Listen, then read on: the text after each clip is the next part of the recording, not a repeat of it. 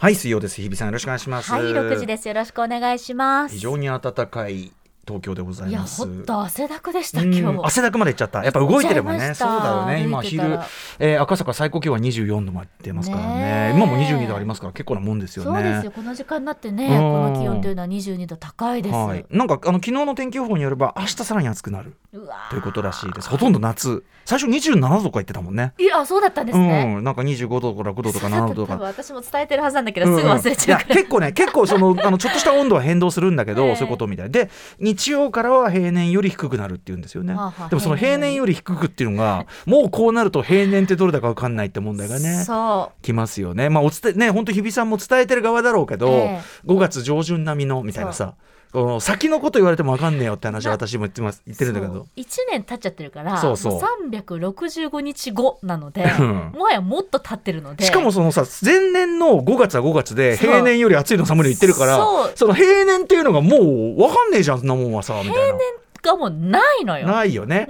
近年平年がないのよだから僕はそのちょっと手前で言ってくれと例えばその直近で言うと3月上旬のちょっとまだ肌寒い頃分かりますかあのぐらいですとか先週の水曜日のこの時間帯くらいとかわかんないけど、とか分かんない。えっと去年の秋口ちょっと風吹き出して、ああいい感じだなってなったと思うんですけど、あのぐらいの時期のもっと湿気がないやつとか、ああそうそうそうそうそういう。だったらもうイベントと抱き合わせてあのあの事件とかあのイベントがあった頃のあれぐらいとか言ってくれないと もうパッて出てこないんですよ。もうなんならあの先週の火曜なんとかだったじゃないですか、うん。みたいな、うんうんうん。そんぐらいのね。いや皆さんそれ苦慮されてるから、ええ。あのやれ上着をねコートを着るのがなんとかコート1枚持ってくといいでしょうみたいな。そういうの付け加える人もいるじゃないですか、うんうんあれもでもさもちろんあのあの気持ちはわかるけどいやそのコート着るかどうか私が決めさせていただきますってさ。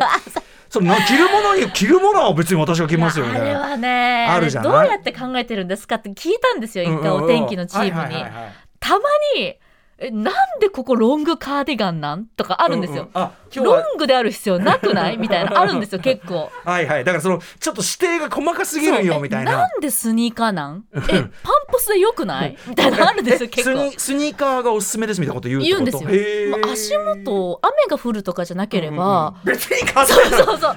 っていうかパンプスの方が通気性良くない？みたいなのあって、ね。えなんでですか？って聞いたところ、うんうんうんなんででしょうねって言われたことがあって。あそんな答えだった？だから例えばすごい厚手のコートとか、ええええマフラーとか、うんうん。半袖とか、そこまでいきゃね。極端なものはいいんですけどそれはわかるけど。やっぱりそのバイブスで作ってる部分もあるので。バイブスで作ってんだやっぱり。あのその要はさ中間のさ別にそのなんだ寒がりの人は服うん。一枚着てもいいし暑がりの人はもう着ないでいいみたいな、うん。そのところの時でじゃあ指定しなきゃいいじゃんいやそうじゃあさそうそうなんですよ。でもさ夜は冷えるのでうん。一枚羽織るものが必要でしょうみたいなはい。時にだからこれやっぱ微妙。結構さ温度感ってさその人によって違うじゃいない？やそうし代謝というものがね代謝。があるから。同じ場所にいたって暑い暑い言ってるやつとさねえ寒いよって言ってるやつと。室内室外ってね外中で全然クーラーを使ってる施設なのか暖房が効いてる。そりゃそうだ。日差しが直接当たるのかどうかみたいなねだから日差しが直接当たる行動をする人は 長くなる一方長くなる一方だしえ俺え俺のとこ今飛ばした？みたいになっちゃって。うちはどううちはうちはってなるから。どんどんどんどん収集つかなくなる。しょうがないんだよ。なだからバイブスになるんだなって思ったんですけど。東京 MX バラ色ダンディの,、まあその半ばネタなんだけど、その服装指南とかはもうどんどんどんどんわけわかんないことになってて えどうした？みたいな、ん。ちょっとちょっと心配な心身が心配なんですがみたいな。なんかちょっとすぐに思い出せない。なんとかでなんとかを気取るといいでしょう、ダンディ何それ？毎回それになるっていうね。狙ってるじゃないのってねうんはい。まあとにかく、はい。えっ、と明日暑くてえっ、とみたい週末ちょっと涼しくなるってことみたいですよ、以上、お天気でした、私ど、はい私どものね、はい。勝手なね、お天気でございました。そんな中ですね、あの、ちょっと久しぶりにアフターシックスジャンクション、あの、アトロックブックフェアですね、今まだまだあちこちでやっておりまして。ねありがとうございます。はい、久々にちょっと現場レポをですね、はい。電話つないでお話伺おうというのをね、ちょうどあの、マイゲームマイライフも出たばかりですので、はい、店舗で扱ってもいただきたいので、えーそんなおねとつないでのお話ししていきたいと思います。はい。アフターシックスジャンクション After Six Junction. 4月19日水曜日時刻は今6時5分です。ラジオドッキの方もラジコドッキの方もこんばんは。TBS ラジオキーステーションにお送りしているカルチャーキュレーションプログラムアフターシックスジャンクション通称アトロクパーソナリティは私ラップグループライムスターの歌丸です。そしてはい水曜パートナー TBS アナウンサーの日々真央子です。ねまあその天気を伝えるのも大変だというね。そうそうあのお天気班の皆さんはちゃんとねちゃんと調べてちゃんと根拠があってやってるとは思うんですけれども、はい。あの服装に関しては難しいよっていう。そうね、あのアプリさ、はい。僕がそのすいませんね。あの某その大手そのなんだ IT 企業の、はい。その天気天気アプリが全然当たんねえっつって。朝でその朝で言ってたことが全然当たってねえと思って夕方見たら全然言ってること変わってるじゃないか 雨マークなんかついてねえじゃないかこの野郎みたいなのが一回あって。で文句言ってたら日比さんおすすめのまさにこれは TBS のね、はい。えーニュースディグ。防災というえーアプリがございましてそうそうそう。これ今使ってんだけどあ。あの天気アプリとしてある意味、てんてんまあ、いろいろニュースとかも見れるんだけど、はい。これ天気いいですよ。そうなんです。雨雲レーダーがねちゃんと出て、うん。で15分刻みとかで出してくれるんで、うんうん結構私はねこれ本当にそのリアルガチで使ってます。これ結構いいね、はい。精度上がりましたおかげさあまで。嬉しいよかった、はい、愛用しております。無料ダータなので皆さんダータ。はぜひに。ダータって言ったら僕長峰由紀さんに怒られましたからね。ごめんなさい。私もさっきからバイブスとか バイブスとか。リアルガチとか言っちゃってもういけないいけないと思いながらもう言っちゃってるの。長峰さん出ていただくときにこう脇で聞いてて何あの子？ダータとか言ってんだけど。すいません。ねえ。はい頑張ります。ちゃんとやりましょうということで、はい。い、まあいいんですいいんです。日比さん今日はねあの一週間お疲れ様でしたというかさ。ね、実家感が出ちゃってそうなんですよ。どうしても。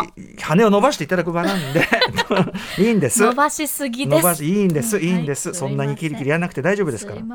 そんな中ですね、まあ、アトロクブックフェアずっとね、えーこのし4月3月からずっとやってますけども。2月。2月か。2月からずっとやってます、えー全国各店舗。今何店舗です？今横にねあのずっと頑張ってくれてます、えー構成作家小川あゆさんがすごく小川さん今何店舗ぐらい行ってんの、えっと、全部で67店舗が67まで行っちゃった。参加してくありがとうございます。ありがとうございます。本当にね、どんどんまた増えてたりもするんですが、えーそんな中ですね、久しぶりに本屋さんと直接お電話をつなぎまして、えーまあどんな感じで展開していただけてますか？なんていうね、えーことを聞く現場レポートやりたいと思います。はい。ということで、えーアトロクブックが今もやっていただいているこちらの書店員さんにお話伺いたいと思います。もしもし、もしもしこんばんは。はい、お待たせしました。よろしくお願いします。よろしくお願いしますよろしくお願いします。自己紹介をぜひお願いします。はい、えー茨城キリスト教学園生活協同組合専務理事の島田雄一です。学校の、えー、と生協さんってことですよね。そうです。あの学校の中にある工場、いわゆる売店ですね。うんうんうんうんの、えーいわゆる生協の島田さんです。ああ生協の島田さんはじめまして、はい、生協の白石白石さんならぬ島田さん。あ、これちょっとあの我々の記憶をたどるならばですね、リスナーの、えー、紙パンツドキドキさん投稿でですはい、あのこちらで扱ってあのせ学校の生協に置いてありますよって、これあのそのまさにその、えー茨城キリスト教学園さんということですよね、島田さ。んそうです。うん、はい、ありがとうございあます。りがとうございます改めまして茨城キリスト教学園これどんなところにあるどんな学校なんでしょうか？はい、あの茨城県日立市にありまして、うん、あの JR 大三鹿駅から徒歩1分のところに学園があるんですが。うん、あのそこから入ってすぐのところに、えー学園正門から入って正面にあるのが生協の購買書籍部です。はい。であのキャンパス内には子ども園ですとか中学校ですとか高校と大学があって、ええその皆さんが使う売店の中でアトロクブックフェアを実施してます。えじゃあ結構ありとあらゆる年齢の学生さんがいらっしゃるって感じですねとなると。そうですねあの中学生は買い食い禁止なので中学生は来ないんですがうんうんうん高校生大学生あと先生方とか、うんうんうんあと地域の方とか。も来店されてます。あ一般の方も入っていいんですねこれね。そうですねはいうんうん。なるほど。で、えー店舗のあの広さとか雰囲気とかどんな感じなんでしょうかね。あのお店はあの一般的なコンビニよりもちょっと狭いぐらいなんですが、うんうんあの営業してまして、はい。で開店してるのはあの営業してるのがちょっとあの特殊でして、大学とか学校がやってる平日のみで、うんうん。営業時間も6時までっていうことで、もう今日は閉店をなるほど。つまりその平日のね6時に閉まる。だからアフターシックスジャンクション始まると同時に閉まるという。そうだ。そうです、ねあのお店が閉まると私がラジオ聞ける鳴り響き出すみたいな。ありがとうございます。はいえーえっ、とまあ本を置いてあったり、ねあとまあ先ほど食べ物とかも置いてる。ねいろいろとそうですね、食べ物、あの飲み物、お菓子、うん。ああと文房具とか、あのうん置いてます。うん、まあね学生さんが使うようなもの当然ねねあるってことですもんね。えー大学の特性上こう聖書とかもあったりああそうですよね。あります、聖書とか賛美歌とか、うんうんうん。はい、置いてあります。えー、学生さんどういう雰囲気の人が多いんですか？あの女子の学生が高校も大学も多いので、うんうん。あのどっちかってこうなんか女子大に近いようなイメージ、うん。大学生も男の子が4分の1いるかいないかぐらいの、うんうん。えー感じなので、はい。結構あのお昼休みになるとこう、うん賑やかな感じのお店になります。わあ、いいですね生協懐かしいな。ね、そのね、ひびちゃんもね。あ私あのね自分の大学の生協うんうんうん毎日やっぱり一回は通る場所だったので、ねそこに置いていただけてるというのは嬉しいですね。大丈夫かなという気持ちもある、え ー ということで、あの普段からそちらあの本のブックフェアみたいな他にも展開されてきたんですか？そうですね大学生がやっぱり資格ですとか就職とかに興味があるので、うんそういったフェアをすることが多いですし、はいあと大学生協横のつながりがあるので、うんうん。そういったところのあの文芸書とか文庫ですとか、うん。あと以前はあの荻上チキさんのフェアをやったりとかっていうこともあります。はいはい、これはもうね、でも大学生の皆さんね、一番こうはい。直で役に立つような、そんな中ね、すいませんね、アフターシックスアトロクブックフェア、これ、あの島田さん、これ、ブックフェア、開くに至るというか、きっかけはこれはどういうことでしょうか？はい、あの私がタマフルからのあのヘビーリスナーで、あれあれありでがとう。アトロクもあのよくあのメールを投稿させていただいて、あマジかまあ、たまにあの採用されて、あのえ？家に TBS ラジオのステッカーが、え、あ、そうですか？届いたりはい。えー、お世話になっております。あーそう、お世話になって、え、あのは、い。さすがに、ど、どのコーナーとかって？あえっと、結構リアクションメールとかで、あのライブダイレクトの感想とかを読まれること島が多い。田さん、それね、助かんの。それね、嬉しいの、それありがとうございます。本本当に。当嬉しいね。あ、そうですか、そうですか。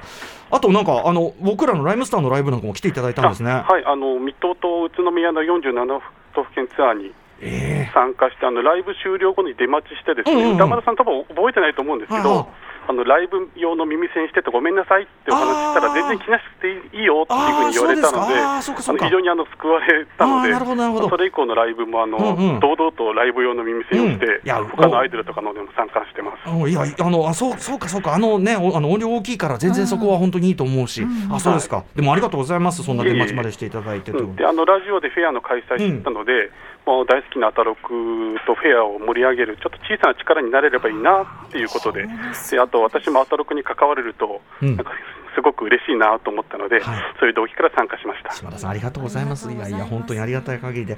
でですね、えっとアトロックブックフェアまあそのあの書店さんによってねいろいろやり方をやってるんですけど、えっとどんなタイトルを何冊ぐらい置いていただいてるんでしょうか？あの大体20冊、20点ほどあの置いてまして、うんもう完全に私が読みたい本、私の本棚にあったらいいなっていう本を、あの置いてます、はい。あとブックフェア以外にも最近あの、文庫本になったあの大学1年生の歩き方、うん。富山由紀子はいさんと清田孝之さんの文庫本とかはい。を一緒に並べたりとかして、ですね、あー。ちょっと大学生に読んでほしいなっていうような本を中心に置いたりしていああます。それはいいですね。だってまあアトロックファミリーですからねお二人もねええ。行っちゃえばね、はいはい。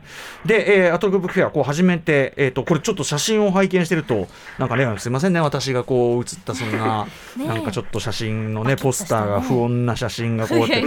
うん。ちょっとねこの本棚の後ろにはこうぼぼやけてますけれども、うん。もうすぐにねペットボトルとかが売っているあそうね。んな中でそういう店舗そうでもただいて、ポップも丁寧にねあの一個一個置いて貼っていただいてということですけど反響いかがでしょうかアトロックブックフェア。あのちょうどその先ほども言った紙パンツドキドキさんの投稿が読まれてからですね、一般の方からのお問い合わせが増えまして、紙パンツよ。ええ。で実は私もあの ここの大学の卒業生うんなんです、だから上川さんは高校の卒業生らしいんですけど、まあ、あの私も大学の卒業生なので、ちょっと DM で連絡、やり取りなんかしながら、ね。メールありがとうございますみたいなご挨拶をさせていただいて、ーリスナー同士いいじゃないですか、先輩後輩、はい。でちょうど大学の講義が先週からあの前期の講義が始まったばっかりなんで、うん。あの春休み明けて久々に来店した学生たちから、これなんだっていう感じで、えうん。あの見て行かれる方が多いのと、学生諸君よろしく、まあはい。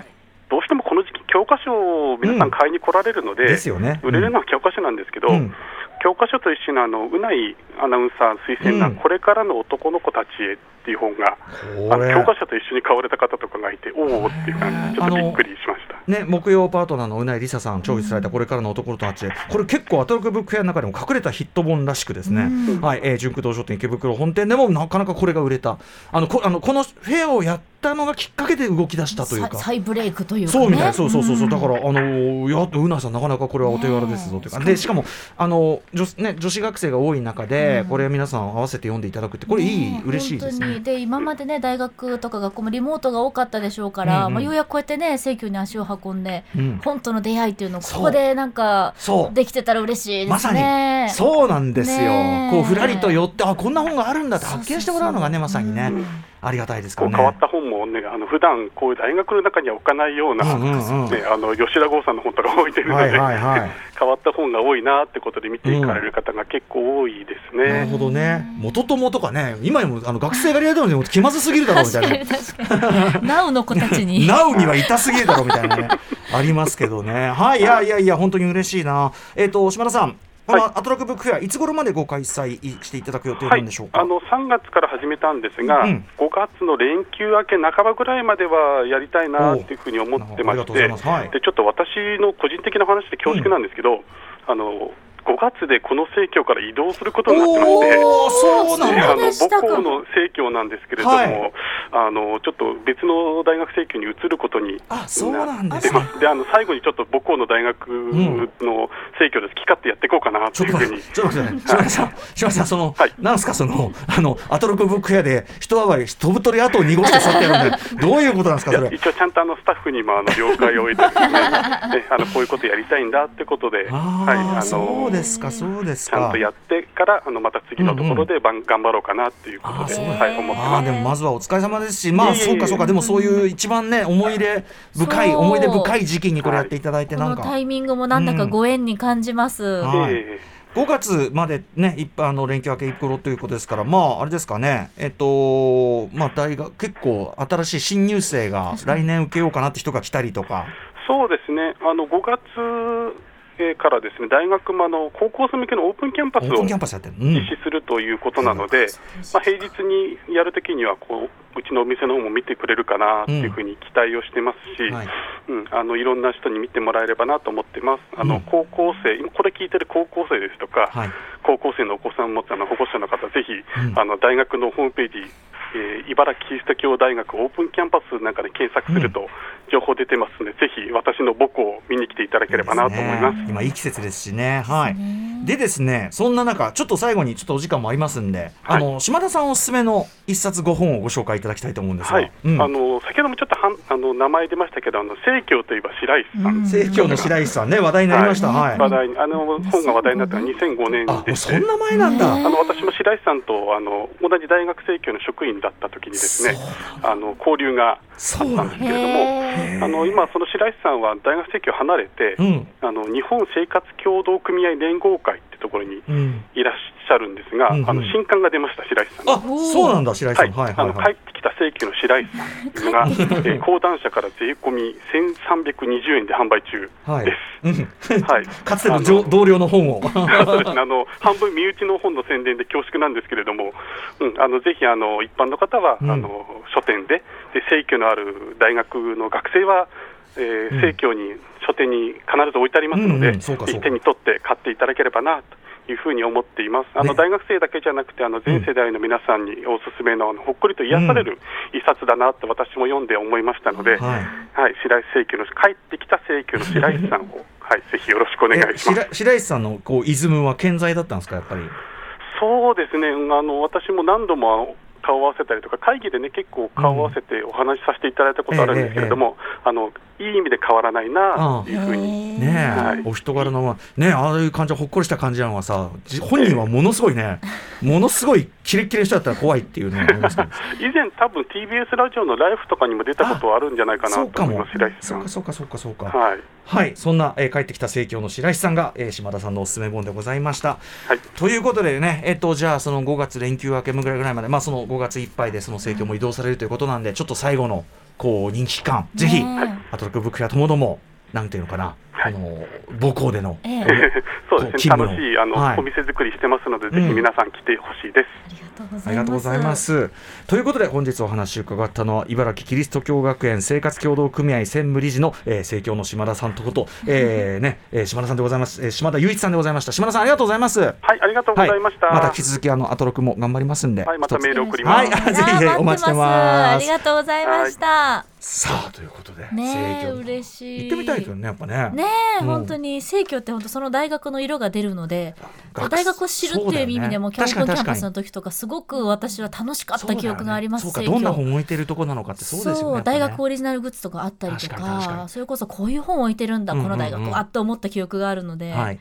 はい。ぜひ皆さん茨城キリスト教学園あのオープンキャンパスやってるそうなんで、あはいはいはい、はいはいはい。ということで、はいはいはいはい、メニュー紹介ですね。はい。アトロクブッキーあちこちでやってます。お願いしはい、ます、本日6時半からは、はい、この後すぐカルチャー界の気になる人、物動きを紹介します。カルタカルチャートークです。うん。毎月第3水曜日7時30分頃におお送りしていました SDGs ジャンクション地球を笑顔にするラジオですが、この春からこの毎月第3水曜日のカルチャートークにお引っ越しをいたしました。はい、いらっしゃいませ。ということで今夜のゲストは学生団体ポリボイス代表の湯口拓馬さんにお話を伺っています。これ日比さんがね、あの、お話を伺ってきてくださったということです。そして7時からは日替わりでライブや DJ プレイをお送りする音楽コーナーライブダイレクト、今夜のゲストはこの方です今日4月19日発売日ですから発売当日大事な日にご出演ということでありがとうございますいえー待望のセカンドアルバムバゲージをリリースしたみんな大好き森崎ウィンさんが発売日に合わせてご登場そしてはい。7時30分頃からは番組内番組です。様々な夢追い人にインタビューをし、将来や人生の夢を語ってもらう、滋慶学園 COM グループプレゼンツ、あなたの夢は何ですか？お送りします。そして7時45分頃からは新概念提唱型投稿コーナー、アーカイブマジ大事精神を体現する企画、過去録です。ポッドキャストに上がった膨大なアトロクのアーカイブから、リスナーの方にとってのお気に入り回ベスト回を投稿してもらうコーナーです。そして8時台の特集コーナービヨンドザカルチャーはこちらです。脚本家渡辺彩特集 by 岡室美奈子さんさあ聞こえてきたのは昨年放送されましたドラマエルピス希望あるいは災いね、のこの番組でもいっぱいね話題にしましたけどね。ね放送終わってから、うん。もはやそっちの方が、うんうん。トークの数が増えてるやもしれない、こちらの作品なんですが、うん。この脚本を書かれたのがまさに脚本家の渡辺彩さんなんです。はい、えー、元は岩井俊二監督主催のウェブサイトに応募した脚本が認められこういうデビューなんですね。ね2003年に映画「ジョゼとトラと魚たち」で脚本家デビュー。その後もドラマシリーズ例えばカカーネーションであるとか、私もあの映画表を入れました「その街の子供劇場公開もした。などなどテレビドラマ映画などを手掛けてこられた天然子結構の脚本とかもやってるねね。渡辺彩さんですが一体どんなキャリアを経て今に至るのかその作家性や魅力。やっぱエルピスに完全にノックアウトされたこのタイミングだからこそ改めて渡辺彩さんの作家性に迫ろうという特集でございます。語ってくださるのはご自身も渡辺彩脚本の大本と大ファンという、えー早稲田大学文化構想学部教授の岡室美奈子さんです。番組への感想や質問、リアルタイムでお待ちしています。アドレスは歌丸アットマーク tbs.co.jp まで。また各種 SNS、Twitter、LINE、Instagram 稼働しております。さらに Apple、Amazon、Spotify などのポッドキャストサービスで過去の放送も配信しておりますので合わせてどうぞ。それではアフターシックスジャンクション行ってみよう After Six Junction.